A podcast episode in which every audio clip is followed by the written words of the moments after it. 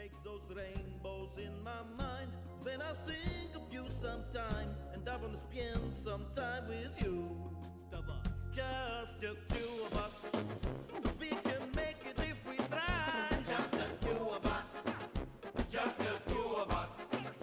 Just the two of us. Recording a podcast in my room. Just the two of us. Just two of us. And I'm your co-host DJ. And I'm your co-host Evan. And this is the Review a New podcast. And here we like to go through the films of our favorite filmmakers grown up and analyze their works as adults who are actually paying attention to what they're about and shit. but uh, you know, this year this one came out uh very suddenly this year. Yeah. Very Quite very timely. very unexpected. Like we had I had no idea. It was like We- a couple weeks ago Yeah. that our other roommate was like, "Hey, you know, there's Borat 2 coming like, out." We're huh? like, "What?" and there's it's yeah, Borat 2 just Borat just 2 is here, ladies and gentlemen. it. Was it Lemonade that Beyonce like? Yeah. yeah. It's like, on- Sacha Baron Cohen's Lemonade just appeared out of nowhere. it's like, wait, what? Yeah. yeah, like, um, yeah, we because we we were just planning organically to do just Sacha Baron Cohen. We're like, oh yeah, that's the next guy Yeah. we should talk about. And then it was just like, wait, wh- wh- what? Yeah, and and odds? when we were doing Kevin Smith, he decided he was going to Yeah. do Clerks three. I think I think we're a good luck charm. Mhm. Like any any director who feels like they're kind of struggling and they Oh, yes. you know they really want to have their big comeback, just give us a call. yeah, exactly. Yeah, that's that's what we do. We revive careers Yeah. uh, here. Uh, well, I mean, I guess not really in the case of Kevin. No, Baron Cohen, he was- we, we give you the we- creative spark. Uh, we, we revived Borat apparently. we used our we'll, powers ta- for we'll good. fully take the credit for that. uh, and I, yeah, somebody posted they were like the, the if if 2020 wasn't enough, now we're gonna end the year with people doing Borat voices and boy, is there a lot of wah wah wee wah in this movie. yes, I feel like he says wah wah wee wah Yeah. so much more. yeah, because I remember like in the first movie, it was usually when something sexual was happening. Like it's like, Yeah. oh, someone was oh, wah wah wee wah, and now Yeah. it's just like any sort of general yeah. excitement. Although he, that's occurring to me after the fact, and it didn't like grate on me while I was. yeah, right. Like it, yeah. it, it, it was fine that it was. Ha- I wasn't Yeah. annoyed by it because there was so much other things happening There- that the fact that the catchphrases were there like wasn't detracting from the overall like There- how the comedy was kept hitting you. yeah, you know? there was so much happening. Uh, yeah. Oh my god. Wow, where do we start with this? I guess um Uh, the I guess just let's start from the beginning. Yeah, I, I, I'll start by saying this is probably the most like legit documentary of 2020 we've ever like I as I'm watching these like as you know we were we watched it together uh, a couple of nights ago on, on Amazon Prime uh, Yeah, yeah yeah. that's that's what it was on right yeah and like just watching this movie unfold to me it was just like every joke just felt like Sacha Baron Cohen just like, yep, here's this ridiculous thing from the last presidency, and I'm gonna stamp that reference right there. Here's this ridiculous thing, and I'm gonna stamp that reference right there. Like it just hits you so much in such a like, this is a contemporary film of our time sort of way. It just like the way it kept happening, like and the way things would be revealed, like uh, like oh, he shot this during the time of the shutdown where no one's out, and that and that like, and he uses that as the plot device for you know hanging out with this person or that person. It's just Yeah. such a a, a like, lot of it puzzle box, well put together sort of film. a lot of it was shot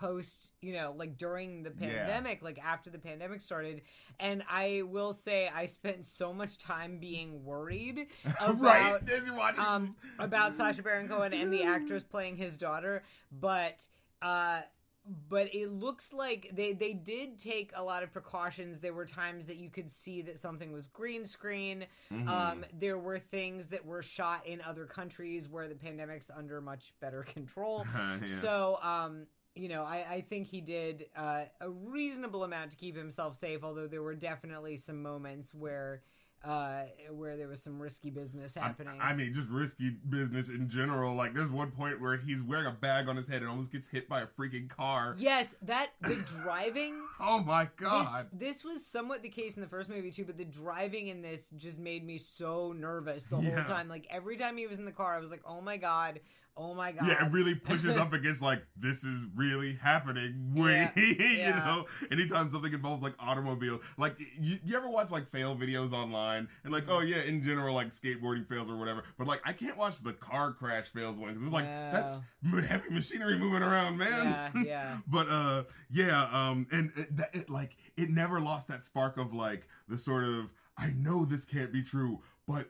God damn it! You're just looking like, how did he do that shot? How did he do that shot? Like, it, you get that exact same feeling like you got with the first one, and he's and he, he like expands upon it and does even much more. Like, he really brings Borat to 2020 with uh, all these references. Like, this presidency has been so goddamn ridiculous. To see it reflected back, Yeah. like through his comedy, is just such a like such a just like wow I, we really were living through a fucking Sacha Baron Cohen movie, yeah, weren't we? and, and it's weird. I mean, I do feel the need to point out like this movie is technically a work of fiction. Obviously, a lot of it's Oh, yes. scripted, a lot of it is plotted. There are uh, the the woman who plays his daughter is a 24 year old actress. yeah, it's about as realistic Um, as a Michael Moore documentary. right uh, and you know and there are things that look real that were somewhat manipulated and staged and Of we'll, course. we'll get to that yeah, later for the purpose of the Uh, narrative. Yeah, but nonetheless this is very much you know reflecting the recent to current reality back at us in a way that yeah, Yeah. it was very like the very first very startling Yeah, the very first thing he did, like as making reference to the jokes, was talking about uh, um, how you know the worst president uh, of ever happened to America. Barack Obama, Yeah. and then Trump came and, and made everything better. And then what he says, uh, with with his super powered group of friends, and he mentions all of these people and shows all of these like very clearly like shady looking pictures that he's taken with these like super power super powered people and how he's you know uh, connected himself with people like what is it Bolsonaro and things like that. And then the last of the names that he mentions is and Kenneth West, and it's just like that sort of like smack your face. Oh, that wasn't a joke. That is so reality. Oh no, like Ka- Kanye really is friends with like Yeah. Trump, and that is a thing. Like that's not an exaggeration he's doing. Like in the past, it would be like, oh, you know, oh, it, it wouldn't it be crazy if uh, uh, Borat said that George Bush was hanging out with Ted Nugent or something like that? Yeah. And it's like, oh, but he actually is hanging Yeah. out with the crazy dude Kanye West. Oh my God, like you know what? It's that sort of pushing up against it. Like I'm not even making jokes. I'm just showing you how Yeah, crazy real life is right there, now. there was I feel I'm getting deja vu like I might have mentioned this before, but there was a novelist who wrote a political satire that came out in 2016 and it and it was not it was supposed to be this over the top political satire and it seems tame now and compared. And it's just like the shit going on right now is so ridiculous on so many levels that yeah it's, It's so just- hard to satirize it. yeah you see so many things now where it's like you know the whole Poe's law thing where you can't tell the difference Mhm. between uh, genuine extremism and satire and i feel like Poe's law has just gone absolute absolutely wild now because you know you could see somebody posting on Facebook that you know Trump has mind reading powers and is going to uh, save all the unborn babies by teleporting them into the uterus of an endangered elephant, and it's just like And I you- don't, I don't know. Maybe you really think that. Yeah, it's like if it's on Reddit, if it doesn't have that S slash next to it, I'm like, I, ooh, are they big? Are they Yeah? Are they, That's some thank, crazy thank shot here. God for whoever invented the slash S. Very important. So uh, I think I I think I would want to start it with um, basically I love how the movie subverts the narrative of uh, the Kazakhstani people being angry about the first Borat movie. I think we should start with that because literally it's like it's kind of like they get their voice and being able to say "fuck you, Borat, you suck, you made us look bad." Yeah. you know, like I love that they get that off of the bat, right? Yeah. And uh like because there's one point where he's talking to his sons who his neighbor has like taken from him somehow. Mhm. Uh and you know it says uh one of the guys whose name was what was his name? Some sort of reference to like Boy George Huey or something. Lewis. Huey Lewis. Huey Lewis. Yeah, some 80s reference. Yeah, yeah, Huey Lewis. And he goes like I would rather change my name uh, to uh, Jeffrey Epstein. Yeah. I was like, "Oh my fucking god." Yeah. Um and um so from that we learned that he has a, a daughter that he you know Well, so we, we forgot to mention at the very beginning, Oh, we right, find out Borat has been in a gulag for the last. Yes, yes, you see him 14 turn around with really uh, bushy face and says, uh, "That is me, Borat." And he makes some like the opening joke where he references the "not" thing, like "My life is very good, not."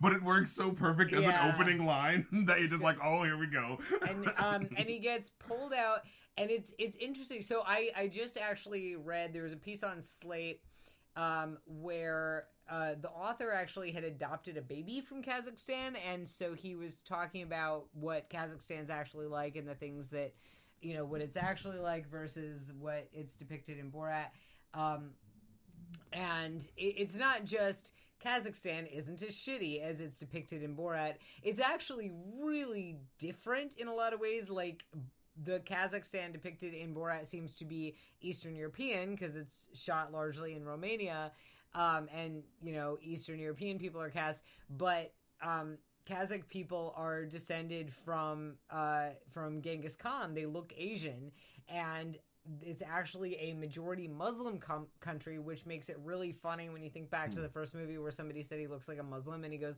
"No, I am Kazakh. I follow the hawk."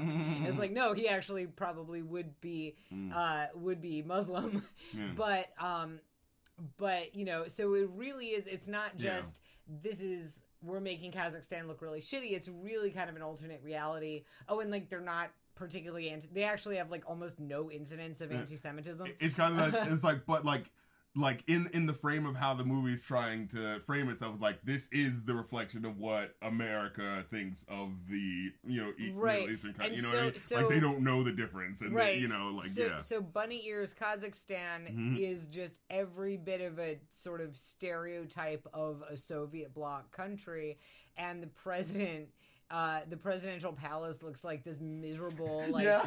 it looks like some east german office building and Yeah. the president's office is like this It's horrible really darkly lit. like dark storeroom that looks like you know there, there's just like boxes piled up and um and he he just looks like you know some terrible warehouse delivery manager like he straight up just looks Um, like a delivery manager in a yeah. warehouse. And, um, and so the president pulls Borat out of the gulag and says, "Okay, I've got a mission for you. Uh, here's how you're going to make us look better. You're Mhm. going to get Trump to be friends with me by delivering a gift." To uh, to Mike Pence because you can't get close to Trump, but he can get to Mike Pence, Mhm. um, and you're gonna bring him this chimp. They kept saying a monkey. It was, I think. Oh, oh, he specifically can't get close to Trump because he took a shit in front of his right, hotel in the first movie. right, I they, love it. They had the clip back to him pooping in front of Trump Tower, um, and so they're gonna send him this chimp who is an astronaut and a porn star, and also I think the minister of finance. Something like that. uh, and um, so they they pack Borat off, and he he gets oh, but before he leaves, yes, you were mentioning he, me- he meets his he- daughter. He, goes back to his hometown, and and Luenell is not in the movie. Apparently, Mm-mm. she was not sure if she was going to be in the movie or not. She posted on Instagram that she got paid for it just in case because Ah, there's wow. like a union thing. Nice. Um, but she she isn't in the film. I, you know, there's not really much about what happened. I mean, they do have um, a nice black woman substitute Yeah, in well, the the- film who's and they- awesome. they lampshaded that really yes. well, but- so, um, But so we'll get to it. so Borat finds out that he has a daughter he didn't know about. She's 15, Mhm. so presumably this daughter was born to the wife who was killed by a bear in the first right? Yeah. Movie, yeah. um, while he was in America. Um, and so she's, you know, out back in a shed, chained up in the grass, yeah, watching TV. watching, right? And oh and my lord, filthy. this is how I knew this was going to be a And really good movie. She's watching this. It looks like Cinder. It looks like Disney Cinderella. It Yes. looks like a princess, like a Disney princess movie. But it's about Melania. Yes. It's about Melania Trump, and it's about like how at the ball, uh, President Trump saw her, and it like shows him getting an erection. yes. But it's so well done. Like the art, Yes. it looks like Trump. It looks like Melania. It looks like a Disney movie. and it like, looks like a Disney movie. It's really well done. yeah, and- it's it's a sort of like the dedication to the bit, you know. Yeah, and the and the narration, which is in English, you know, a little bit of a, a you know fourth wall, but Yeah. whatever. Uh, the the narration is talking about how you know Princess Melania won the heart of pres of, of fat President Trump, and, and they kept using the word turgid to describe his penis. Yeah. Oh, God. Um, turgid. and so she's uh, the daughter Tutar is you know her greatest dream is to be like Melania. Mm, she wants to be a Disney And- princess and, have she, all that. and you know she's just sitting there, just absolutely like looking like a feral child. Um, and Borat comes in and he's like, "What's going on?" And she's she says she's 15. He says, "You're the oldest unmarried woman in Kazakhstan." And she looks over at a peer who is somewhat cleaner and in a nicer cage and like flipping her off. um, so. And, and he responds very negatively. He does not want to have anything to do with and, his and daughter. she now she wants to come to America because she's you know saying the really nice you know- right she she asks him to take her to america with him and she and he says no and he and he yeah. leaves And as he's Um, leaving, it's, uh, it's a nice subversion of the send off in the first one yeah, everyone's shouting at him. One woman says, "Be gone! May all your shits have antlers." Yes. Yeah. it took me a second to get. I was like, "Wait, why would they have?" Oh, Yeah. for the sole purpose of punishing you Yeah. while you shit. Yes it's just the, it's the Genius. exact opposite everybody's good riddance never come back Yeah. so he gets to america um, after taking a steamer ship that just goes all over Yeah, all, over out of the, world. way because he- he's not getting a good, you know, ticket. He has to take this. Yeah, yeah. he gets to travel. america he's delivered a crate with the chimp in it Mm, and then there's a guy who who helps him uh, get it out. him open the crate Yeah, and you know, it looks like he, he this guy doesn't know what's going Right. on. So and and the crate opens and Tutar pops out and Mhm. has some blood on her face. yes, And he looks in and the chimp, Oh the half-eaten Yes. corpse of the Yes. chimp Oh is in the crate with her and um and she says he, he asks if she ate the monkey and she says no he ate himself he ate himself, even though there's a freaking head left. Somehow he ate himself. uh, and I just love seeing like the reaction of the dude because you know he goes, uh, you know, he sees that she's there and he goes, "Oh no, put the thing back on, put it back on." Right, and and so he's asking just- the guy like, okay. "Oh, okay." So he starts Yeah. nailing it back down. It's like, oh my Jesus. yeah yeah But it, it's uh, another one of those just like just fucking with a person moments, but using the plot to do that in the same way that. Have you seen that movie yet? Um, the movie with Eric Andre. I think I Uh, told you no, about I it this year. Uh, it's like hard driver, slow driver, something like that. Yeah, just ha- like the breaking reality of like, oh, the plot is this, but like if someone did this in a plot in an actual movie, people around him wouldn't react in that realistic Yeah. way. Like I love that sort of shit, you know. Then we get to the scene where he's he's trying to do something, but everyone's recognizing him. oh right we skipped Such yeah. a great moment. and it's it's great it is again using the real world hmm because everybody recognizes Borat, and so Yeah, everyone would recognize him in real he's life. running around like and trying to disguise himself, and everybody's coming up to him, Borat, Borat. Yeah, doing the joke like, yeah, Yeah. jagshemash, And, Borat. um, say, and- say what we want. So he goes to disguise himself. He goes into like a Spirit of Halloween type yes. type costume shop, and so you know how those Halloween stores they always have like they'll have Shaggy from Scooby Doo, but it says Beatnik, or like, Right, right. They'll have Jack Sparrow and it just says pirate. Um, and they have a Borat costume that just says stupid foreign reporter. and, and, and like, the- wow, you couldn't have written that joke better. Yeah.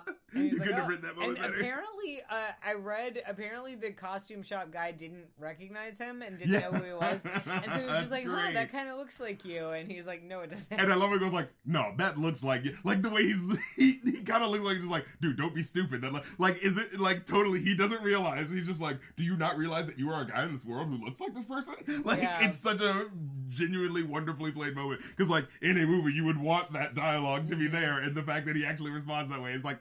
This movie just came together so perfectly. Like, just every moment just feels like, holy shit, how does he keep getting these things? Like, how does he keep capturing this shit? and he um and he buys a lot of costume pieces although i suspect that uh, a lot of his costumes were not from Oh, yeah. not from the Halloween shop. A little bit, little bit more high quality. But so he has these great disguises. Uh, he uses a fat suit Yes. and and this like big bushy wig and this big beard, and really is unrecognizable. Mm. Um, and uh, Oh. and he has like this long, long gray hair that he wears a lot, and just Yeah. really fantastic. So he uh is messing with this guy at this computer store. Try, you know, he messes with multiple guys at computer store. Because the first one is him It's- figuring out what. To send a fax, he's trying to send No, no, no. Not, that's not the first one. The first one is him trying to figure out Oh, phones. when he's 'Cause he buying a smartphone. Yeah, because he doesn't He's know what they are yet. Because he says everyone's walking around with calculators. Why does everyone like calculators all of a sudden? And so yeah, he gets debriefed on like what they are. Yeah. And th- so yeah, in a great scene where uh, so they're at the computer store and you can see his screen like that's on his phone on Yeah. the actual big computer. And you know the guy's talking to him, trying to figure out how to do it. And he says like, "Oh, what if I want to uh, go to a restaurant? I want to get uh, roast chicken maybe later and some dessert. I'll look up." Uh, uh, spit roasting cream pie. Like this motherfucker know what he's doing, and so it comes up on a porn thing, and he's like, "Oh, well, that's uh, that's porn." He's like, "Oh, that's just here. That's well, I need to."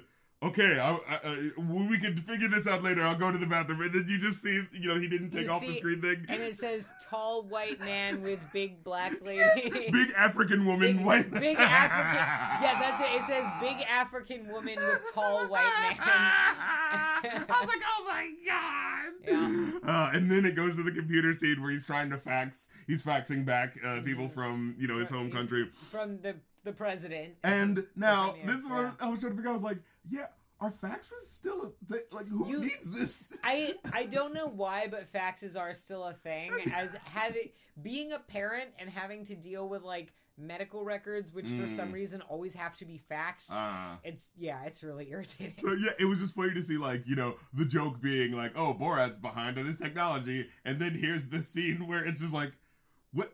Does anyone still use this anymore? Why is this like this anachronistic thing that is still here by arbitration of like there are certain needs for it, but like it's just so funny to see it like who you know it's so ridiculous. He's sending back these sending back and forth these uh communications He gets a he gets a picture of a dick at first, and then sorry, wrong person. meant to send that to and my then- sister. Yes, yeah, yeah. And so so he tells him like, "What would you like to fax?" And he says, "Sup." And I was Yeah. like, like Yeah. at first you're At like, first, "Do I you say what thought. At first, I thought it was an acronym or something. Yeah. And And he's like, "No, SUP. What's up?" Yeah, and the- like, "Oh my god." And the premier sends him back an entire page of angry faces. Well, first he sends him back, "Sup?" question mark.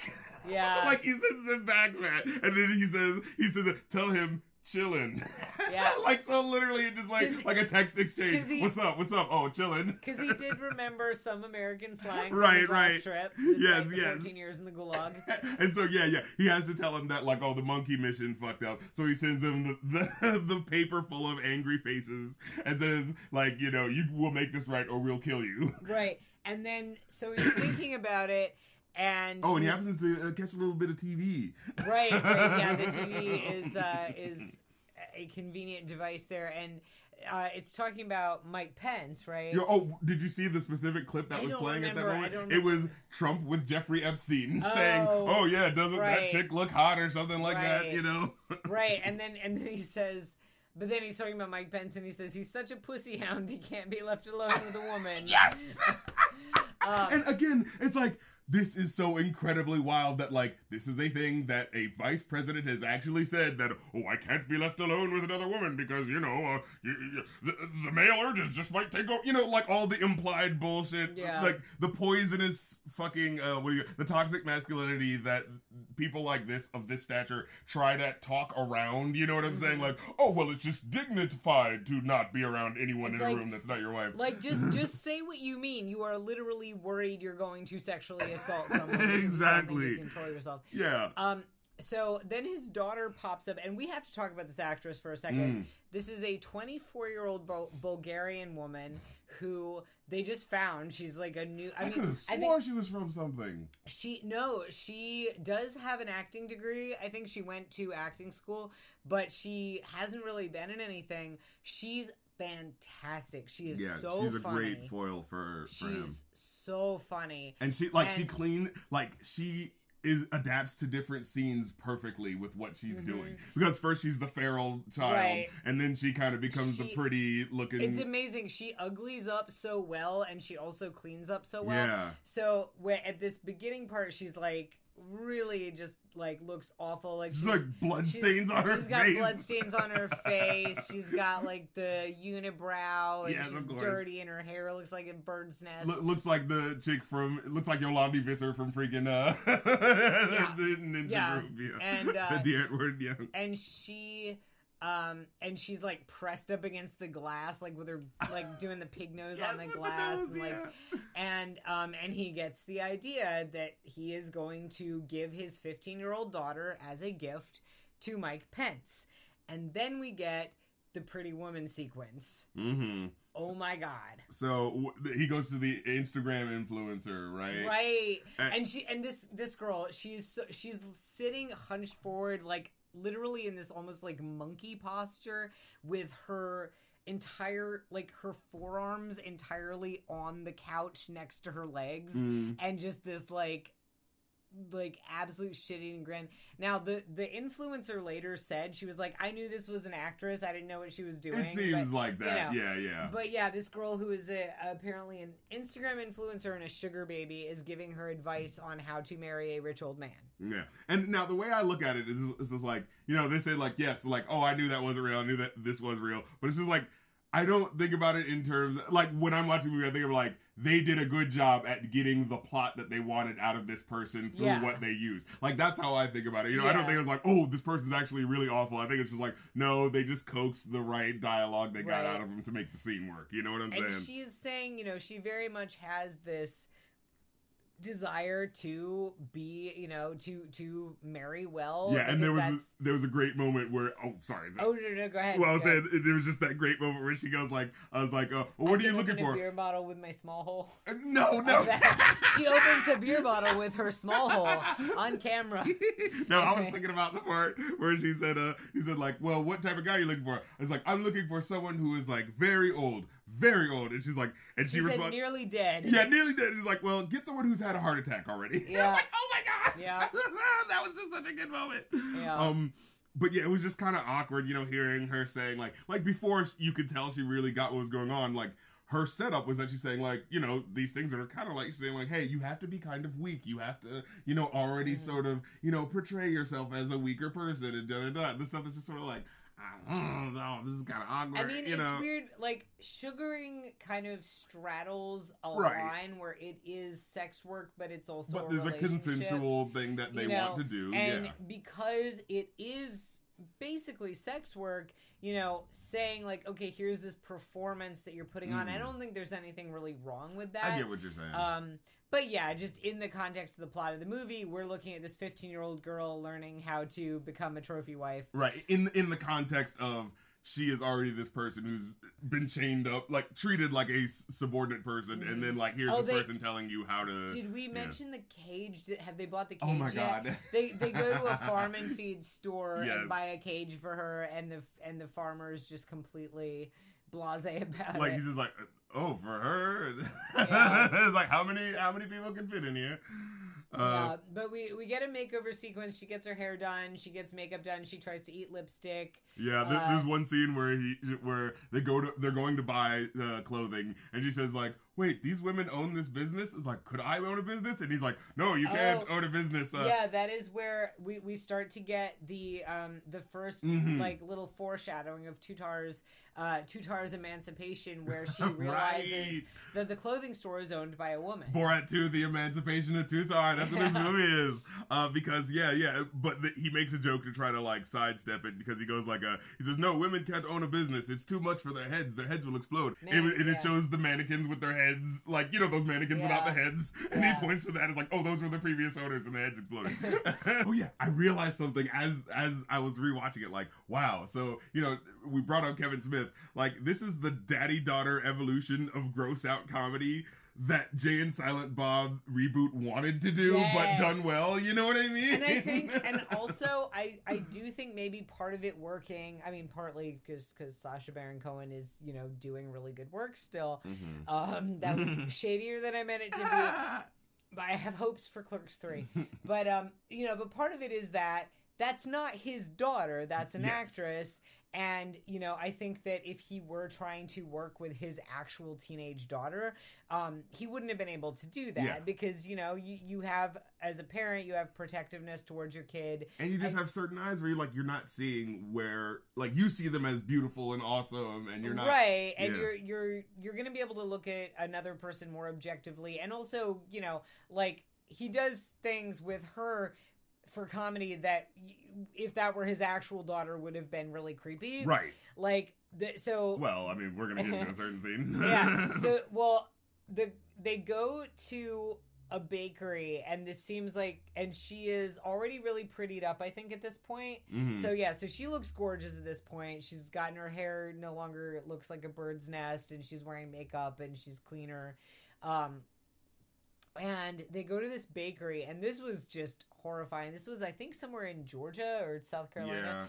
yeah. And he's like, okay, and I think it might have been where the people couldn't get the the gay couple couldn't get their cake. Uh, oh, okay. because that was I think that was what it was Oh, referencing. You know, what I'm that saying? adds a whole dimension. Exactly. that adds a whole dimension then because so we've established then this is a place where they say hey if we don't believe in something we don't have to make that cake Yeah, exactly. oh my god that adds a whole nother dimension because he says okay we're gonna get a cake as a present to send the premiere and he says put on the cake jews will not replace us and she just and mhm. she just does it with a Like, smile and she puts the little smiley faces and she's just like okay so here you go and no no no not- pushback not whatsoever. Not even like a second, huh? not a moment's hesitation and it's like okay so uh so that's not offensive to you but a gay wedding cake is Yeah. like that goes against and um and then this is more of a plot bit where uh Tutara wants a cupcake and she sees these cupcakes that have a little baby on them presumably you know Oh, they're for a baby shower.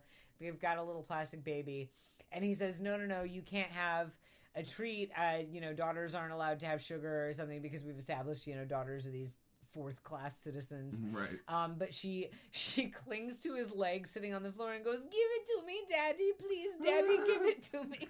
She straight up sounds like Yolandi Visser, like at that moment. it is. Uh, so he agrees. He, From the Edward. he gets the uh, he gets the cupcake with the baby, and then says, "Okay, well, we have to do it where no one can see." Takes her behind a dumpster, and she's like, you know, stuffing the cupcake in her mouth, Right. and then swallows the baby. Uh, and so they go to one of these crisis pregnancy centers. hmm Now I will say I I fucking I have such a huge fucking problem with these things. Uh, that's an understatement. Crisis pregnancy centers, for anybody who doesn't know, are fake clinics. Um, they offer no actual medical services, social services. Because I'm looking in that room. I was just like, um. They don't. all these things are, and there's one. There's one near where we used to live, and I would just like flip it off every time I walked by. But all these things are they they solely exist to bully girls out of getting abortions. Yeah. That is all they exist for because. So imagine you're like a 16 year old girl and you're pregnant and you're broke and you don't have you know support and you don't know what you're going to do and you don't have good health care whatever and you go to one of these things thinking maybe they can help me like i don't want to have an abortion i want to have this baby but like i need to know how i'm going to go to the doctor i need to get vitamins i need to get healthy food i need to know how i'm going to take care of this baby i need somebody to help me hook me up with resources. So if you're saying you want to prevent abortion maybe you could like actually help people with those things. But no, literally all that happens when you go in there is they go, that's a baby that has a heartbeat and if you have if you have an abortion you're committing murder You're a bad and- person. and that's yeah. literally all they do but they wear lab coats and Mm. they try to look like th- they have ultrasounds that the only reason they have the ultrasound is to show it to the girl and be like that's a baby Yeah. but they don't actually serve any kind of medical purpose Because, like I said, yeah, like as I'm looking around the room, I was like, I don't see any medical equipment or do, anything. there's there's nothing there is no actual use or service to these places and yet they prevent they present themselves as such and they give misinformation. They lie. Yep. so yeah these places are it makes me so angry that they are even allowed to operate. But um but yeah so he takes tutar to one of these and she sits down with a a pastor. He's a pastor this Mm. guy not a doctor in any of any kind. He's a pastor. And the dialogue here is so Oh fucking God. funny because we know exactly what happened. Yes. That she swallowed a little plastic baby from a cupcake, but what she says is, "I have a baby inside me and it's hurting me, and I want you to take it Oh, out." yes. And he's like, no, no, no, we can't do that because that's a life. And Borat's going, are you sure? I don't think that is. And, um, and then it comes out that my my tatsy put the baby inside of me. Oh I just God. wanted to give her a treat, but we did it behind the ah. dumpster where no one could see.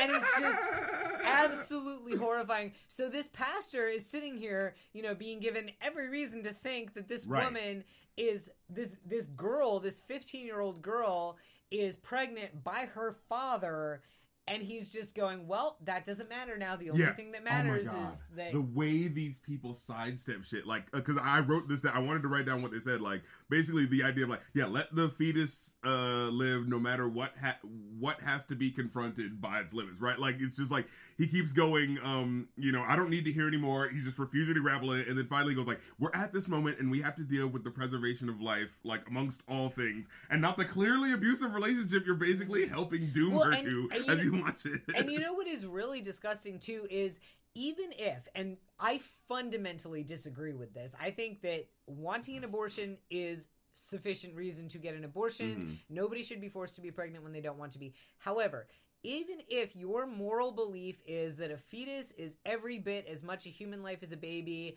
and that abortion is murder and it's never okay and even in a case of rape or incest that fetus should not be killed even if that is your moral position, there is no reason to sit there looking at a girl that you think was just raped by her father Right. and ignoring that instead of saying, right All right, you need to get out of the room. I'm going to stay with her. I'm going to call the cops. Right. I'm going to, you know, do something. Like, there you know, even if your belief is you need to not have an abortion no matter what, that doesn't mean that you need to sit there and play nice with a guy you think raped his daughter. Yeah, exactly. Like he's get like, and the way they're setting up the scene is giving them all the like the context, uh, like using certain words. But if you didn't just see the scene that had happened, you would think that oh, he's talking about actually putting a baby inside of her, right? It's that sort of thing, Right. And like, so giving you only the wording that would allow you to think of it in the worst terms of what that would look Mm-hmm. like, and him still going. No, because it has already happened, and we have to deal with the, you know, And the- not and not reacting to that at all or trying to help her in any way. Yeah, exactly. It's, It's- that assumption that no, you have to do you. This is your, yours to bear now. You and know. it's and it's that same thing of if you if you really are saying we don't want girls to have abortions we want to help them not have abortions are you going to help them are you going to connect them with wic are you going to teach them you know are you going to like help help them find a, a midwife like what are you going to do to actually help them Mm-hmm. and in this case like okay you don't want her to have an abortion but are you going to help her get away from her father who's raping her Mhm. as far as you know like you know it's it's just absolutely disgusting yeah, so like you see what they actually care yeah about. so the hypocrisy of both the bakery and the crisis pregnancy center are uh, are exposed in Yeah. quite a satisfying way and um and somewhere in there we learn that Tutar has this book that is like the it's about how to care for daughters and then it includes oh yes, it includes instructions for her father with like these almost medieval woodcutting looking in Mhm. illustrations, but then also like kids book illustrations Yeah, and yeah. stories in there. Um, and when when does she go to the babysitter? That happens. Uh, that after happens after the because what happens first is uh they go to the um the debutante ball thing, right? And I, yeah, they they take. Oh, a real quick note because this is like a weird, sweet, gross moment that she poops out the plastic baby, keeps it, and dresses it up like her father. yes, Um, it becomes a plot point. but uh, but yeah, so so she attends a debutante ball, and um and it's there are cutaways to uh, Borat in disguise having a conversation with an etiquette teacher, Mhm. um, and he mentions that his daughter's on her period, and says, "Is that going to be a Oh. problem?" And the etiquette teacher says, "No, no, no. You know, oh, I can- didn't know. I forgot that line. so they're at the ball. She looks beautiful. She's wearing this this yellow dress. Yeah, like looks And- like out of uh, Beauty and the Beast. You know what right I'm saying? and he's kind of like dignified looking in a suit and he's got this big beard and you know this disguise on and they start dancing together because they have the daddy daughter dances and most of it is creepy slow dancing but when borat and tutar start to dance Mm-hmm. Oh together they're doing this really cool folk dance and everybody's kind of smiling and clapping at first and they're doing this really neat thing and then she starts uh, hiking her skirt go up up the skirt. Yeah. and then flashes just Well, you see that she has recently cut her hair. I, oh, oh no! See, that's what I thought. I thought that.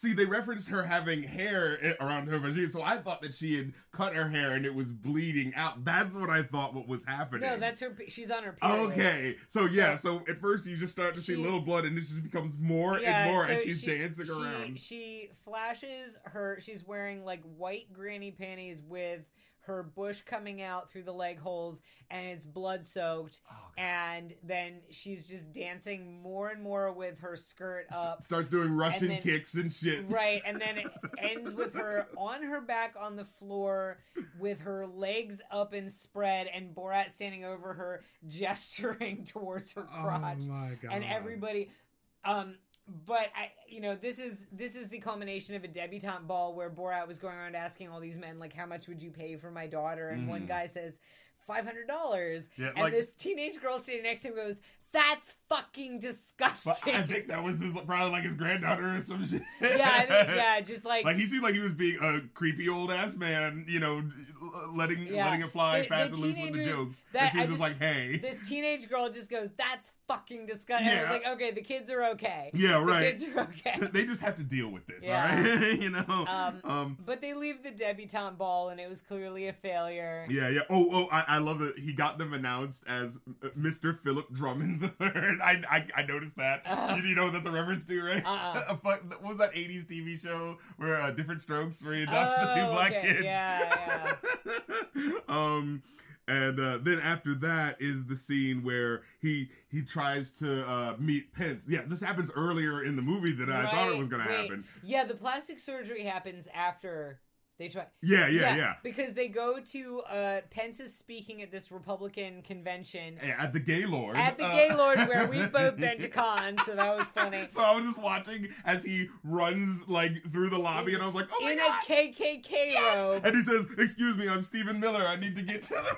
Um, I was like, "Oh my god, that's too But good." he, he disguises himself as Trump in a fairly realistic rubber Trump mask. yeah. Oh, it was creepy. flings Tati over his shoulder and basically runs in saying, you know, to Pence, I've got, you know, I've got this gift for you. And Pence looks like he's gonna fucking face, like angry. spitting daggers. like he looks like he, if looks could kill. Yeah. Um, And and what I love about it, but what I love about it though is is like your boy is a fucking perverted sex sexual assaulting dude. So like why are you even looking man like how dare you point that out? Like you know Yeah, what? like it's I not mean- like Trump isn't that you know? It's like- that's that's what that that's exactly it. How dare you yeah, I guess at- that's what he's really mad about. It's just like fuck you for bringing that up Yeah. because like because guys like Pence try to we are the dignified and sure we have to work with the buffoon, but like we're still we have our Yeah. thing that we need to do and he's allowing Yeah, us to do that. thi- so I we're- think- but it's like no, if you care so much about dignity and all this shit, you shouldn't be standing for that asshole. You know, yeah, like. Pence wishes he were George H. W. Bush, Bush's vice president. Right, right. is not. And um, what is it? Oh yeah. So and I caught wind of what he was saying, uh, because this was be like way a couple of months ago. This is probably in like February when this part was recorded, and you hear Pence saying there's only been 15 cases with only one new one over the past two weeks, so everything's Yeah, going so that's- great. It's that it's little like oh, wow. It's that it's that like. And I always wanna- And I always want to be like, okay, like it's these things where I feel like it, we're just like, you, like I'm sorry, but like conservatives, like they're always wrong. All you have to do is give it some time, and they are wrong about things. It's like this is Well, something where they were so demonstrably wrong about because they were trying to play it down. And right, like, because you know anybody can be wrong about things, anybody can make mistakes, but they knew. yeah, they specifically They were knew. playing it down. Yeah.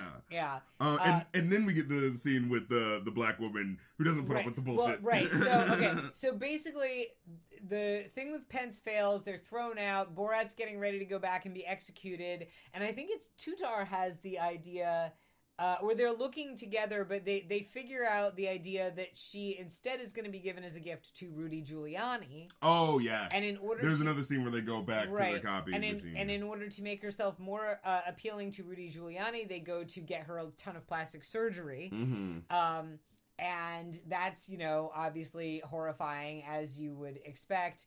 Uh, but during the day, while Borat is trying to, you know, finish getting the money together, Right, right. uh, by giving this random guy a haircut, and the guy's weirdly. I was trying to figure out like what That- does this scene have to do with that anything? that was just funny. Like, yeah, like, and Borat- he kept snipping the. Borat decides he's going to get the money by becoming a barber, and he's got like these huge, terrifying, rusty, Yeah. like Oh sheep God. shearing shears. Why would you even want still want a haircut this after you saw that? I mean, I think that guy must have been like, you know, told what was going on, but he's just sitting there like cool as a cucumber, getting his hair snipped, and Borat's like snipping a little of his hair and showing it to him, and he Like- goes, "That's all right," and he snips his hair, shows it to him, "That's all right," and it, and then oh my god, this would take it, forever. it was it was really funny.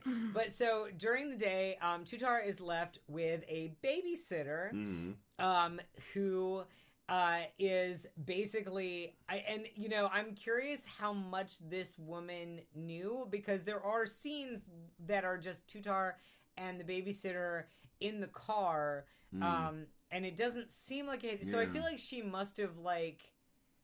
I feel like she must have been given something. Maybe like on a certain level, it was Yeah. like yeah. Um, but so she, this woman, you know, like you is- could easily tell. Like I thought, I think about like reality shows and how all the time Yeah, they're able to it's like- it's like a little you bit- know, like But yeah. so this woman is reacting as any decent person would to the situation with Tutar of telling her, you know, you you are 15 years old. Like first of all, touching your vagina will not result in you being swallowed whole by Right. your own vagina. Well, well, the initial uh, w- uh, way we're introduced is like We- you know he walks in and he's clicking this dog He's thing. clicking a dog clicker. Yeah, to be like, He- all right, he she has her sits ti- he has her chained to a kettlebell.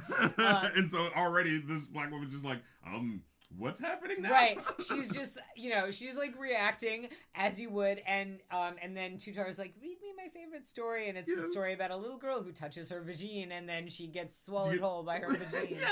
Oh my god. Um, and you know, and this woman tells Tutar like, you uh can be anything you want to be. You can drive a car. yeah, it's okay for you, to can- touch your you- vagine. You can, you know, like you should not be trying to get plastic surgery and marry an old man when you're 15 years old. Yeah, um, and it is such a sweet moment as it's really, happening. Like, it's really sweet, and you just want her, like this woman, to adopt Tutar.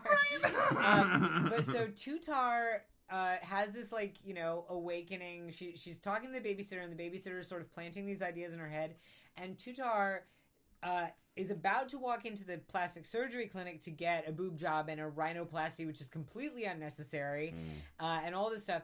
And she um, she sees another woman driving a car. she sees another woman driving, and she's like, "A woman driving," and she follows that woman into a hotel where it's a Republican women's convention. yes, good lord. And and it was funny because it's like on the one hand these women are Republicans and conservative, but on the other hand, you know, they're women trying. They, it's a group of women trying to organize their political, Mhm. you know, thing. Yeah, mhm. And so it's like, oh, oh, let me give you a quote. Let me give you a Yeah. quote from what well, this fucking thing. Because specifically, uh, what is it? The woman says, because like you said, like yeah, these women, you know, trying to like use their you know, Mhm. power or whatever, and then like you listen to what they're saying, and the quote that that she that the woman says, who's up there before uh, Tutar comes in, is, is like women are having children out of wedlock, and this is a Oh, yeah. horrible thing, and I think it's because of the decline of Christianity. Oh yeah, yeah. And I like, mean, it's wow. it's awful, but I think I and I and I think specifically like this is, was a really good group to do this. Oh, with. absolutely! Because this is if perfect. you know, because they're conservatives, so you know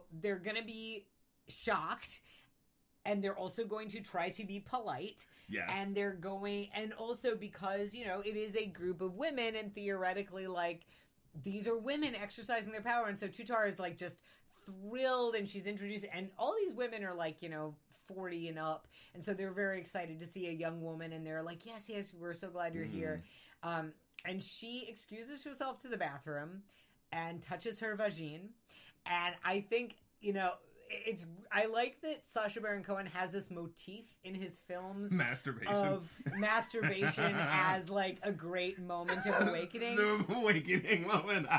So, it's all right. Much like uh much like uh, the dictator, uh, Tutar has this moment of masturbating and realizing her own power. And she comes out and she says, Women, did you know that you can touch your cunt and you won't be swallowed? There are no teeth.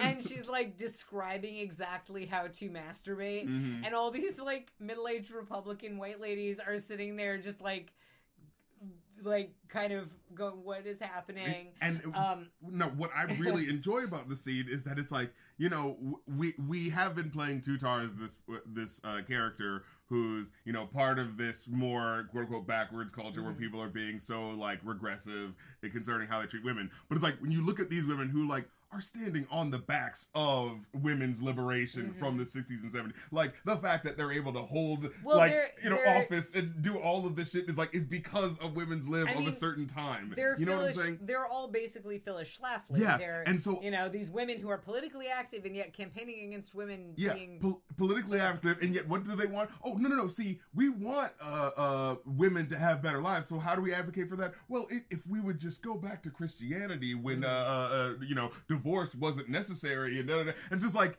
there, it's it's like the same regressive shit, but cloaked in this idea that it's, uh, it's trying to be progressive because they know they can't say the bullshit that they really want to say. You know what I'm saying? So they have to act like, oh no, I just care so much about women, and that's why we need to push for I mean, Christianity and uh, they're you know? women, and I think they do genuinely believe that they are advocating for women.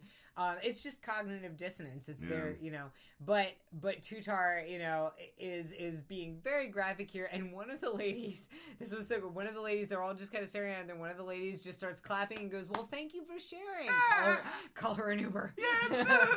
uh, and and Tutar, um, Borat comes up and and finds Tutar outside the hotel and is like, "Okay, you got to go in for your plastic surgery now." And she says no. Mm. Um, and the, she's she's had this great awakening. She says, "No, I know that women can do anything now, and I'm on Facebook, and I've learned everything Oh from my Facebook." God. And did you know that the Holocaust didn't happen? I read it on Facebook. Ah. So, and then she rides off in the Uber. So, double whammy. Not only did he lose his daughter, Mhm. but he finds out the Holocaust didn't happen. Now, we forgot to mention early on, it's established that Kazakhstan's great national pride is the Holocaust. yes. Which, again, apparently the real Kazakhstan has almost no anti Semitism. So, it just felt like that needed to be pointed out. mm.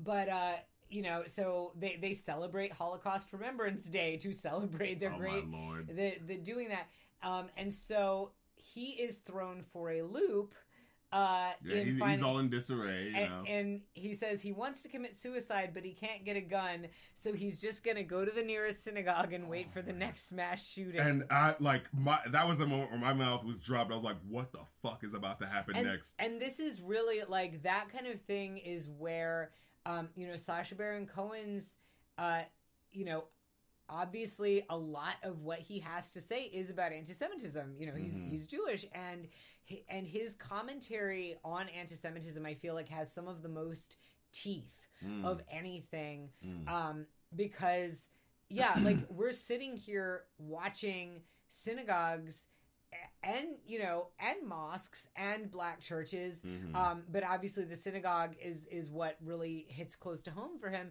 But we're seeing these shootings that basically nothing is being done about. You know we had tree of life a, a couple years ago and he um yeah it's it's like it's this moment played for humor and yet that's that's It- serious. That yeah, is- when- as it started, it's such a dark like it's such a dark cut because of like Yeah. my, like my I re- specifically remember my mouth being open like uh what's gonna happen and then you see him walk in with he the goes into a synagogue. This is uh, Temple Kol Emet I think, Mhm. and uh, Voice of Truth is. Oh, that's actually I didn't even think about. It. Is is the name of the synagogue Kol Emet?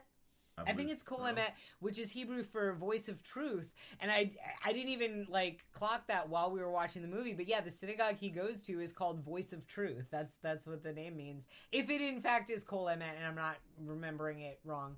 Um, but he walks in with this Oh like God, he's got this like long rubber nose and little devil wings. It looks like a mosquito or some shit. Like Yeah, just like the most anti-Semitic costume you could imagine. I think he's got like someone on a puppet string. Yeah, he's got like yeah, it's just hor- and he's walking in going like, "How's this weather we've been controlling?" Yeah, I was like, And- oh my god! Like if I, yo, I, this man should have gotten decked in the face. Yeah, and it's and it's these two it's these two little old ladies yes. just sitting there, and they turn around and look at him, and they And come they up just- to him, and Yeah. and one of the ladies who is we find out a Holocaust survivor. Oh my goodness. she she just starts talking to him and she's like you don't need to be afraid of me and she comes up and she says you don't need to be afraid and look at me you know i'm a human right and she Oh well, before that, he says, uh, "The worst thing happened to me that could ever happen to a human being or a Jew."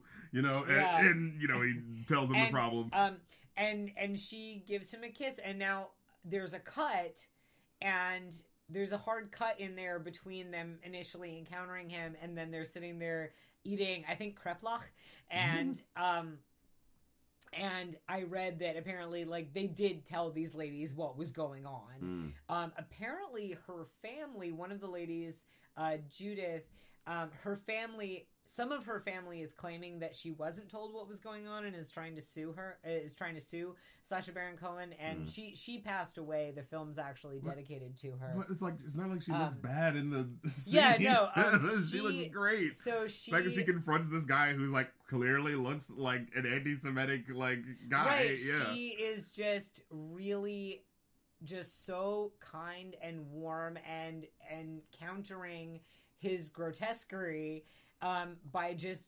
educating and and Mhm. she's really amazing and And and while she Um, ends up saying like, no, the Holocaust did happen. yeah so she tell because he says something and she says that you know i was in the holocaust and he's like what the holocaust happened and she says yes i saw it and he's like you saw it and then he's like dancing out the door Oh my god, that the was holocaust so fucking happened. I was like, oh my Yeah, lord. but you know we we can enjoy knowing that these ladies Right. knew what was going Plus, on just the way it looks as like a scene is just like fuck you, man. Yeah. um so I, at that point he has regained his joie de vivre knowing that the Mhm. holocaust happened and um and i believe his plan at that point is he's gonna get his daughter back and he's gonna give her to rudy giuliani yeah. um but this is right at the beginning of the serious onset of the pandemic at this yes. point and he's walking around why are the streets so empty this part was chilling yeah, we're just like, oh right, Oh. 2020. Yeah. so we had to stop real quick because I haven't had to use the bathroom. And uh, he walks back in with Zoe in tow, and I'm just like, "What's what's going on? Why are you just bringing the cute cat in here?" And he's just like, "You know what? It's on my mind. I'm gonna clip the cat's toenails." I Well- just keep forgetting. I've been trying to trim her nails for days, and I keep forgetting to. And yeah, she really needs it. They're way too long, so uh, Uh, that's happening. So I almost forgot, but he goes back to the babysitter's house. Yes. Um, right, because she gives him the real like, you know, the like you need to to love your daughter. Mm-hmm. Um, but he goes back and uh, you know basically he's asking her about how to find Tutar, and she tells him off and says like you you know you are doing wrong by your daughter and you need to love her.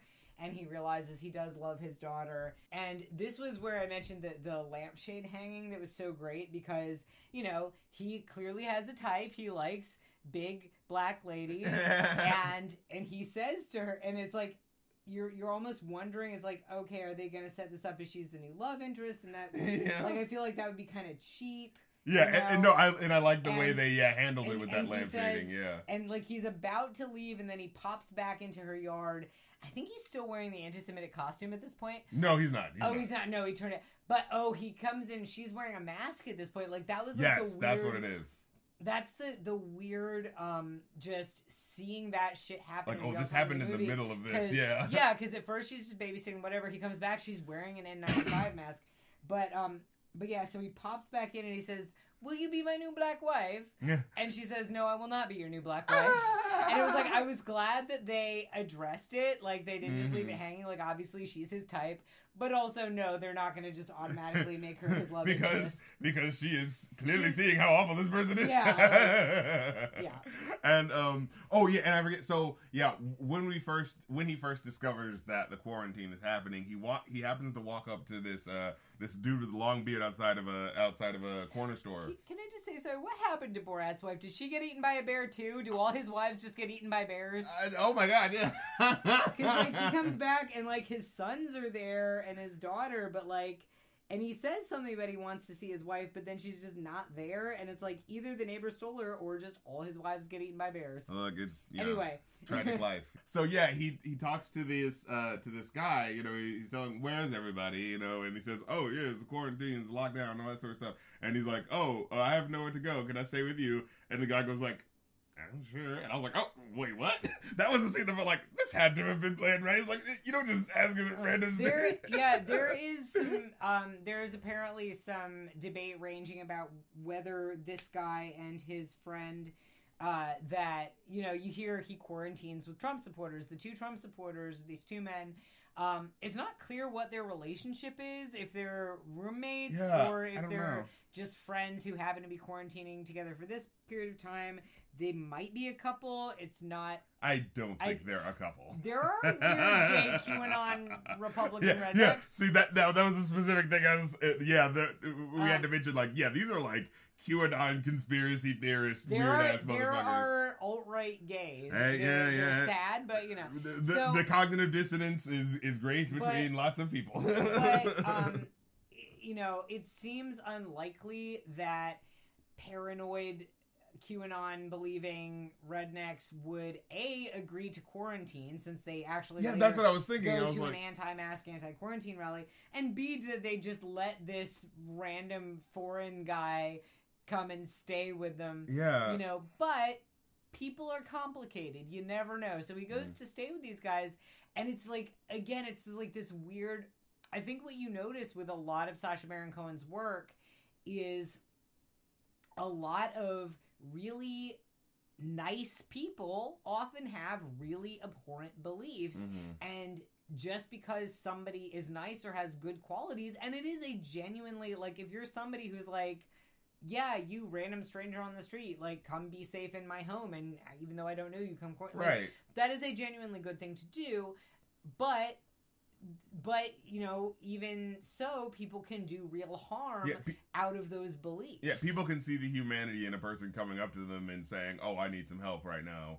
But when it's like online and it's like, "Oh, I hear from online that Antifa is the worst thing ever and they're trying to take down the government," you know what well, I'm saying? And, like, and the thing is, the thing with QAnon that is so frustrating, and I've listened to like a few podcasts, like really digging into it. The thing is, is that it is, um, you know, it's basically a big alternate reality game, except that people take it seriously. Like, Mm. if you have never, if so, for anybody who's not familiar, uh, what an alternate reality game is. Sorry, tangent real quick. So an alternate reality game is um, like Lonely Girl 15. If anybody remembers, that was the start of an alternate reality game. It's basically little clues and breadcrumbs dropped all over the internet and sometimes in real life and in all these like sort of Easter egg places on real platforms and, and across different mediums. And the idea is that people, you know, can sort of interact with these clues and things and put together stuff in real life. Mm. And so, if that is something like a soap opera on YouTube, that's really fun.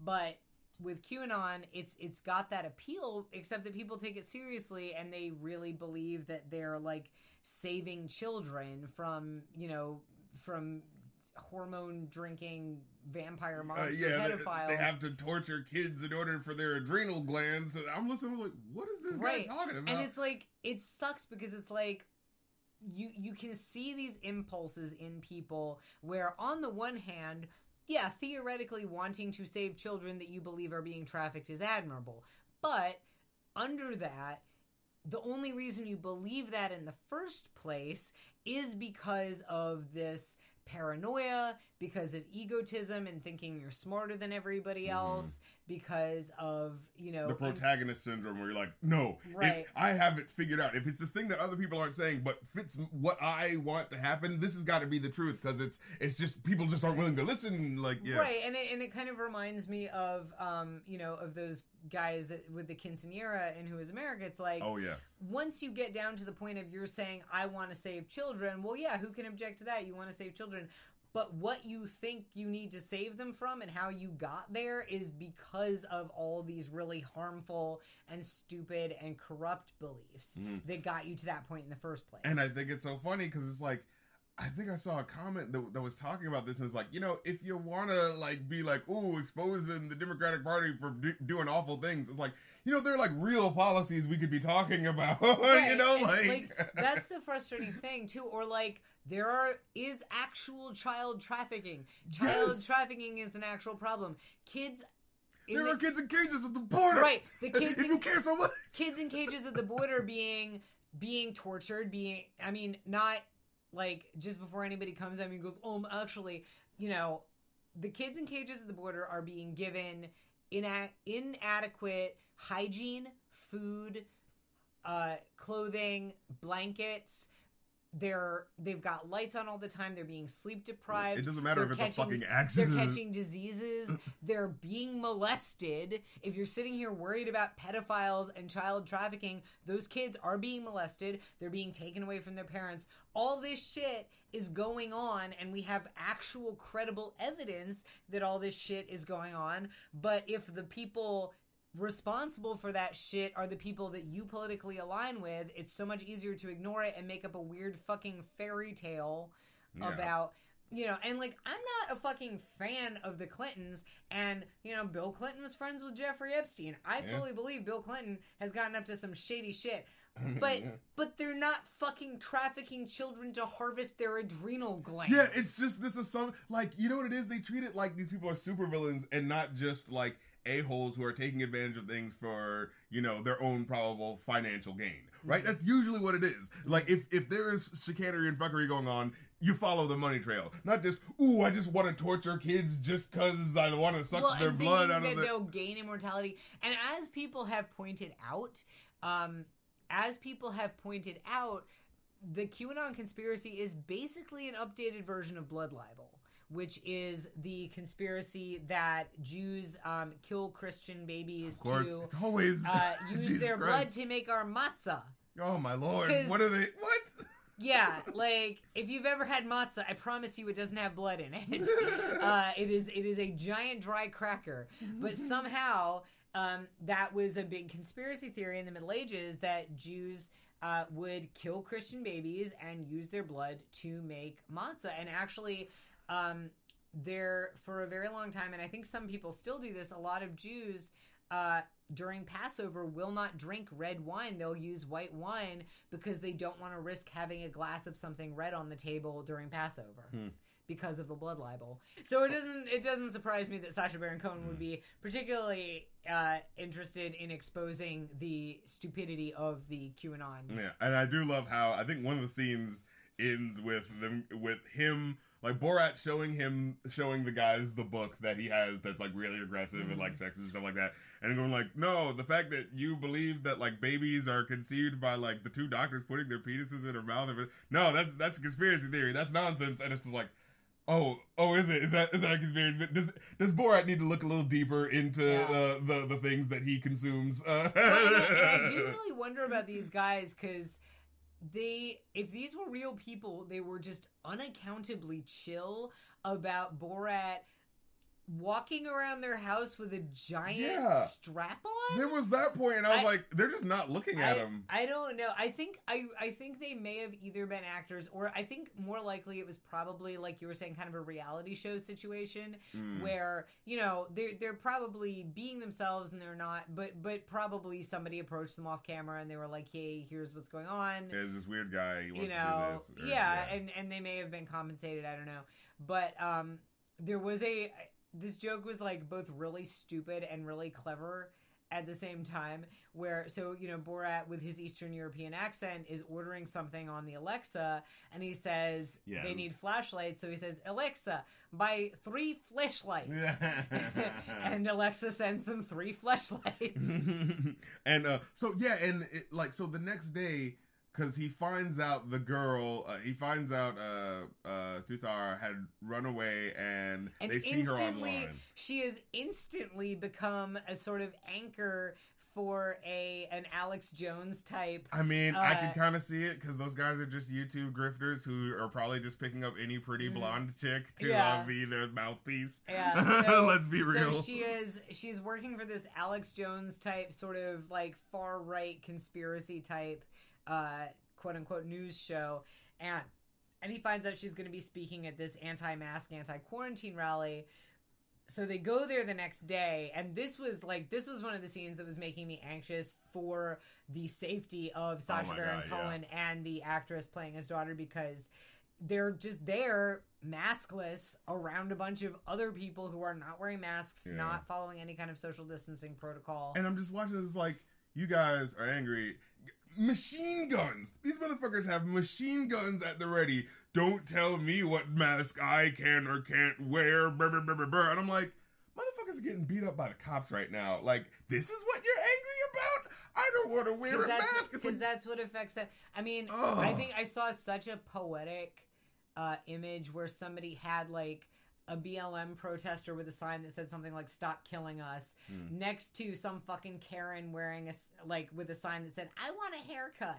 yeah. And, and the thing is, it's like, you think it's a joke, but like, that happened. I specifically remember because when lockdown first happened, Like you know, that was a photograph. Like, Yeah, yeah. really was. and but it's so crazy to think like that was because at first when the lockdown first happened and it was just like it just started the first thing that happened was all of these like people came out of nowhere complaining like oh we want them to open back up and then as soon as you look into like the articles talking about it it would be like oh yeah uh, some betsy devos funded group uh, was like hiring people to like push people to go to these different things. I was like, oh, so this is being astroturf. This is all bullshit. But it was just so funny to see like the first thing. It's like you guys are trying to be legit, and your complaint is, I want a haircut. It's like that's the best Yeah. you could do to try to like and, and in your case. unfortunately, there are really people who think that it's a huge impingement on their freedoms Mm. to tell people to socially distance and wear masks.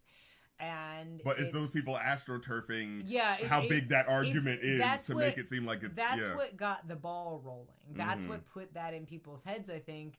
Um, and it's yeah, it's it's incredibly frustrating. There was this thing going around saying, "Oh, if you uh, if you snitch on people who break quarantine, you'd snitch on Anne Frank and oh, and Harriet Tubman." Oh, that's and it was like insulting. so. Fleeing slavery or hiding from the Nazis is not the fucking same thing as saying, "Hey, please stay in your house so you don't catch a deadly disease or give a deadly disease to anybody." Such- for a couple weeks. Like Mm. people are trying for you to not die. Harriet Tubman belonged to people who would have probably killed her. Anne Frank was hiding from people who wanted to kill her. But you, the quarantine is trying to make you not die. It's the opposite. It's the cognitive dissonance because all you have to do is extrapolate the idea of people are making me do something I don't want to do. This is exactly the same like when Anne Frank, you know, it's like Yeah. it's so Oh not looking at any of the factors. yeah. yeah. is. Uh, but yeah, yeah. So then, anyway, they're at this infuriating rally. Um, Borat comes disguised as a what is he? He's like Country Steve. Country Steve, yeah. And he, remi- he was like very much like straight Dave, and he gets up and sings this uh, song that he wrote with the guys he was quarantining with. yeah. Um, And it's like inject them with the uh, it's something. Oh, Jack, Oh. inject Obama with the Wuhan flu. that's right. It's like the cor- the the um yeah the the chorus the the sort of refrain is inject him with the Wuhan flu, but then also there's all these things about how it's fake and it's not real and it's a hoax. It's Yeah. like so yeah, fuck those people. Inject them with the Wuhan flu, except it's not even real. Yeah, It's it- not really a disease, but inject these people I hate with it. It's just like you don't have an actual like moral compass that decides why this uh, you want this Right, and why it's you don't just- want this. it's It's just just, oh they don't like that and they're being sensitive by me saying it. Well, I'm gonna say it, and it's like, It's but ju- you don't actually have a cognitive reason why you do it. You're just doing it to It's trigger like that. Uh, it's like that Key and Peele sketch where um, Obama's talking to all the congressional Republicans and just saying the opposite of whatever he wants, so that they the, and like basically being Bugs Bunny. Right, right. Um, Um, but yeah, there's Yeah. one line where he says, uh, he's trying to get a call and response. He usually does this in his movies, you know.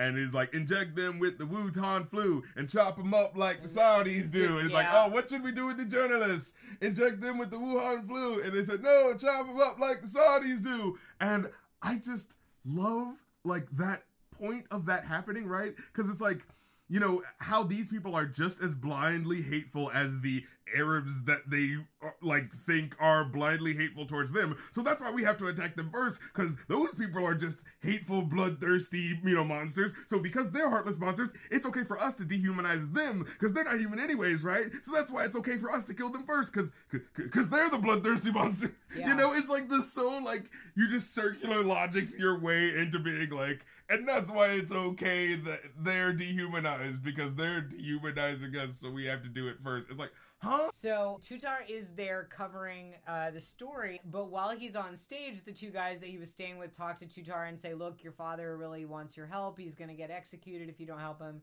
And so she tells them, "Tell him I don't want to see him right now, but I'll help." Uh, and and that kind of is the big um, That leads into the Rudy Giuliani that re- leads into the the climax with Rudy Giuliani. oh my god. So, just because, you know, for the sake of getting the facts in order, first of Mhm. all, the, and, and I will say I'm getting a lot of this from, um, there was a really good Slate article that broke this scene down shot for shot. Mhm. Um, first of all, the way this scene is shot, uh, m- pretty much all of the external scenes and the scene in the lobby uh, that are intercut with the scene in the hotel room are from different parts of the world. There's Yeah. even a part of that's shot in like Romania or Yeah, something. but I Um, mean, you know, And that's fine. That's standard filmmaking. And again, this is essentially a fictional movie, so I Yeah. don't mean to say that Sacha Baron Cohen's being disingenuous or anything here. But just again, for the sake of just getting the facts straight, um, what I've seen a lot of is Rudy Giuliani put his hand down in his pants with a girl that he thought was 15.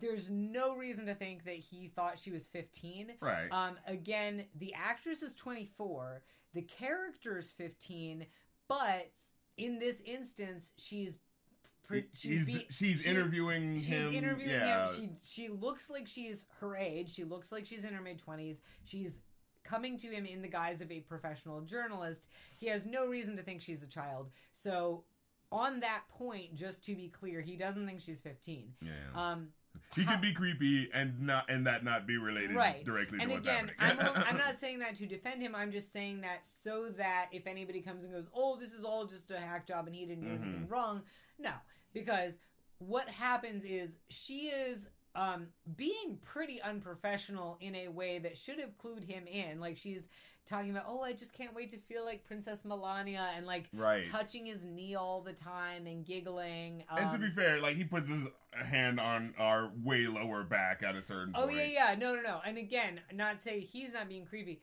um, but just saying she is behaving in such a way that he should have been clued into the fact that she was not a serious journalist. Mm, oh, I get what Um. But at this point, Borat has had this change of heart. I think it's because he found the pooped baby that she dressed up as him. Ah, yeah. She. Oh no, I think he. Someone gives it to him. Doesn't the uh, the black woman give him the baby? And he sees it and he's like, "Oh, wow, oh yeah, she she me." gave it to him back then, and and he's got the baby, and he's like, okay, I have to save my daughter. Mhm. I can't let this happen. Right, I might have gotten the sequence of events wrong.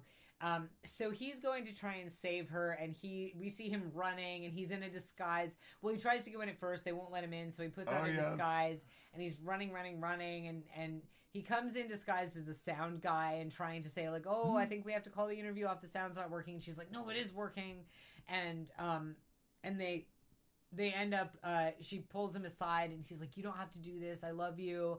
I don't want you to to do this. Um and she's like look i love you. I don't want you to be executed. I'm you can't stop me. I'm gonna do this. I'm gonna seduce him.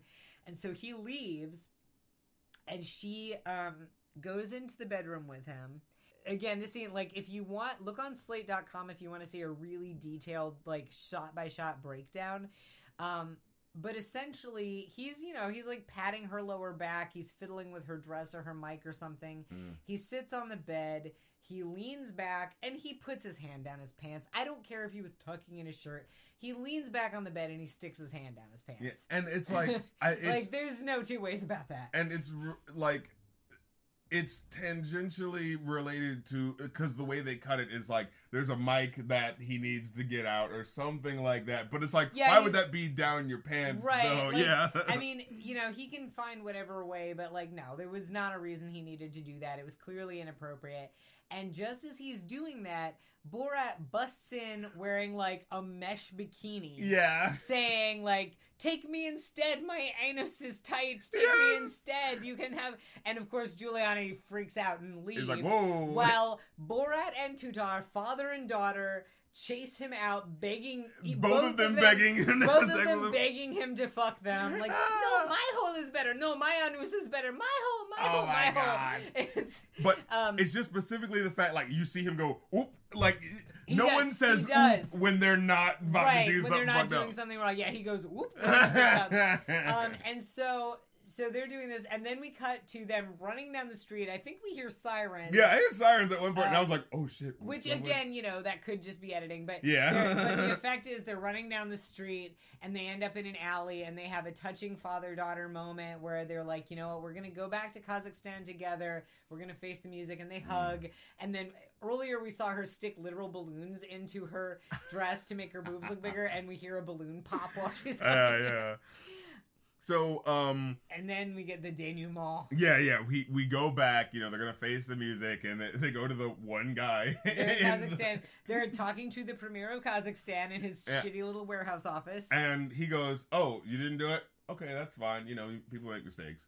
And they're like, "Wait, huh? Everything's fine." and and then so they notice um that he's got these very obvious out in the open plans on the Right. wall for creating a virus and sending it around the world as revenge for all the other countries laughing at Kazakhstan. yes. And so that's why he's not mad. He achieved what he meant to achieve, and Right. Borat flashes back on them, giving him like you know supposedly giving him vaccines before he Mhm. travels, and they're actually injecting him with bat juice. And uh, then the, it does a montage of him like really quickly going around the world, coughing on ducks in you know Chinese wet markets. Yes. And there's one part where he talks to Tom Hanks.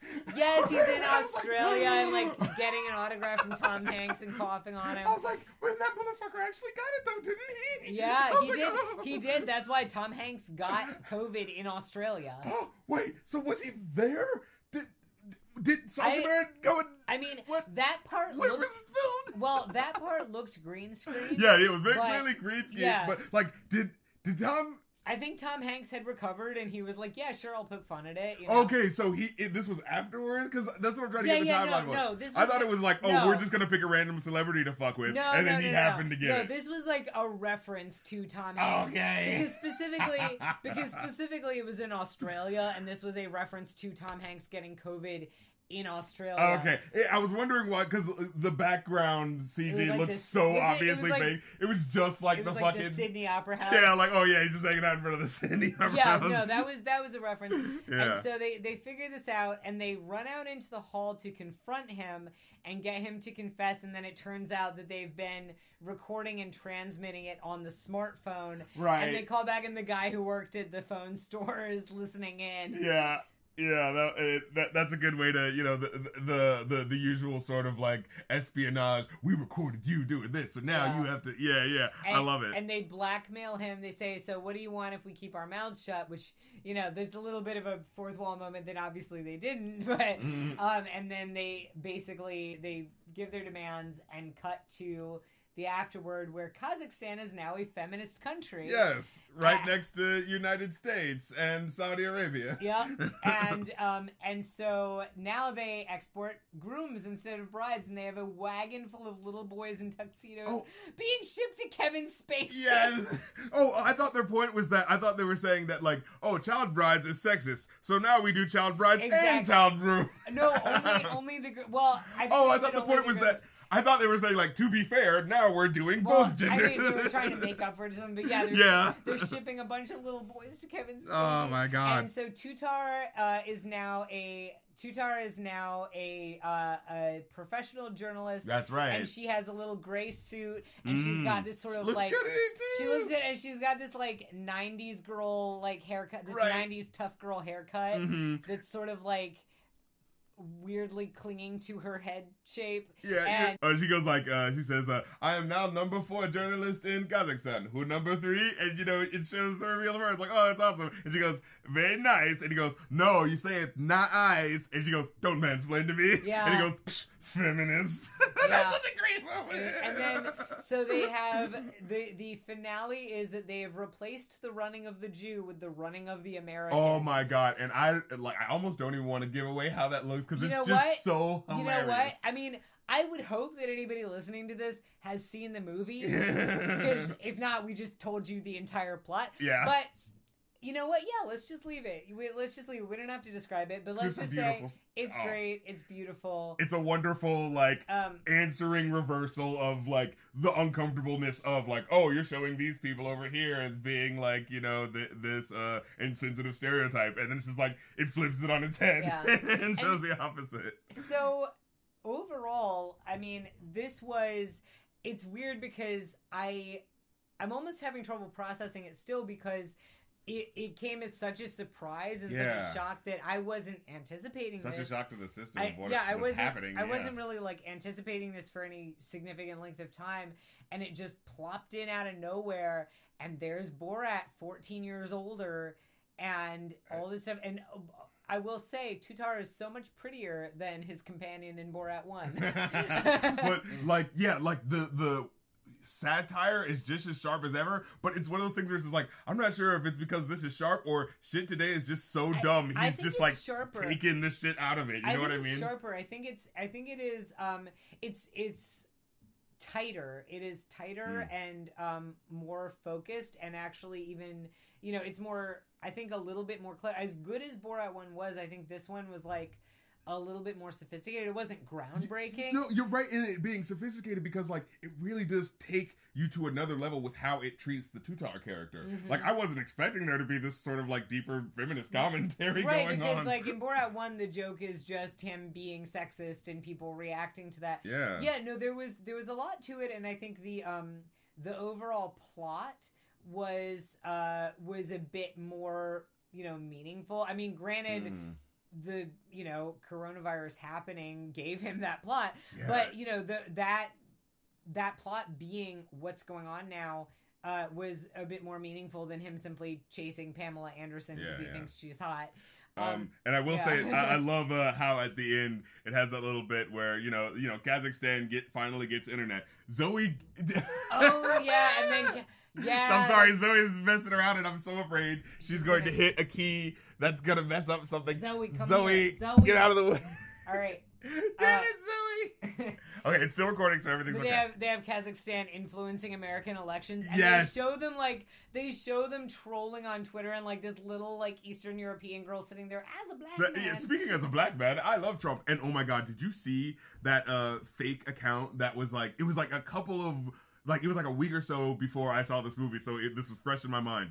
But there was this fake account that was uh that was like you know MAGA 2020, and as a black man, I'm you know voting for Trump. And this motherfucker who made this fake account was so lazy. For the profile picture, they just did like the screen cap of like black man that they found online, and you knew it was just a screen cap of a black man because if you look at the top of the picture, you could see the words "black man picture," like oh my god! where they could just like they just searched just it on their phone and just screen capped it. Yeah. Oh Yeah. my god! And so it's just like, wow, like, damn, you motherfuckers, like, so exposed to, like, shit, man. And it's so funny, like, you think these espionage motherfuckers who try to, like, ruin you think it's some sophisticated thing. It's like, no, not really, Yeah. you know. But yeah, that is, oh my god. That is Borat. Borat 2. The, the way they ended this movie, it was just the icing on the cake. Because they fade out on it too. And it's just the, the, you know, the parody of America. Like the running of the Americans or something like that. And I was just like, ooh, ooh, yeah, no. Yeah. No, that shit and, hurt. And, you know, I mean, obviously, we were gonna watch this for the podcast, but even so, and I, you know, I haven't been doing any of that early access with the movies or whatever, paying the movie theater price. I, I you know, Hmm. I wait for it to be rentable.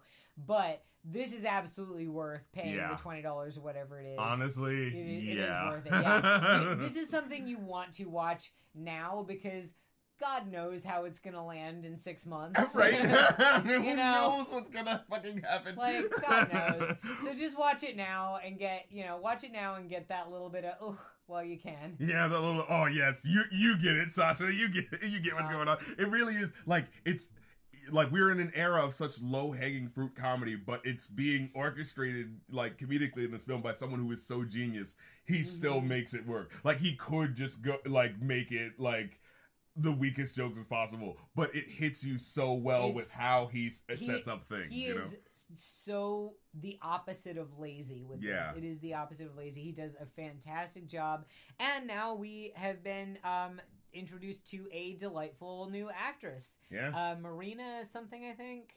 Um, but yeah, so new new discovery. yeah, hope she does uh, more things because she was really, great in she this. was yeah, really funny. I thought she was from Second City or something before I looked her up. Yeah, I was like, I could have Um, swore she was in something. And like, like I think it's just like she was so good. It was just like this person has to have been in something else. Yeah, and the disguises are really fun. You can see a lot of that carryover from Who Is America Mhm. with the really sophisticated disguises, uh, Yeah. and just yeah, it was. Uh, and of course, the camera, the the the actual film looks um, looks somewhat better because it's 14 years later. Yeah. really, really worth watching. I mean, Really I don't, is. in a way, I don't even want to compare it to Borat One because they're two. You They're know, doing two different things. Right, yeah. they're doing two different things. Borat 1 was something that was unique. It was something that had never been done before really. Um, and it was it was just absolutely a game changer. This is not so much, you know, a game changer doing something completely new and unique, but it is just it's just taking everything up a notch. It's enhancing tightened what it. the original Yeah. formula is. yeah, Yeah, it's yeah. really it's really good. Uh, and as you can hear, probably uh, Zoe was just meowing. She's she's sitting there glaring. yeah, she's telling us to wrap this up. I got a shit. So uh thank you for uh joining us for this episode. This has been the Review New Podcast. Thank you especially to all the patrons and Ko-fi donations that keep us uh doing this show. Your support is appreciated beyond words. And if you'd like to donate, go to our Review New Patreon, uh, available at the link below wherever this episode is posted. For only five dollars, you get to hear every episode of our show, not just the odd numbered ones. So damn it, Zoe. so get with it, act like you want it, and until next time, this has been the Review New Podcast.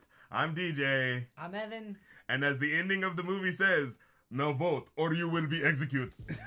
I said, vote, bitch, or I fucking kill you.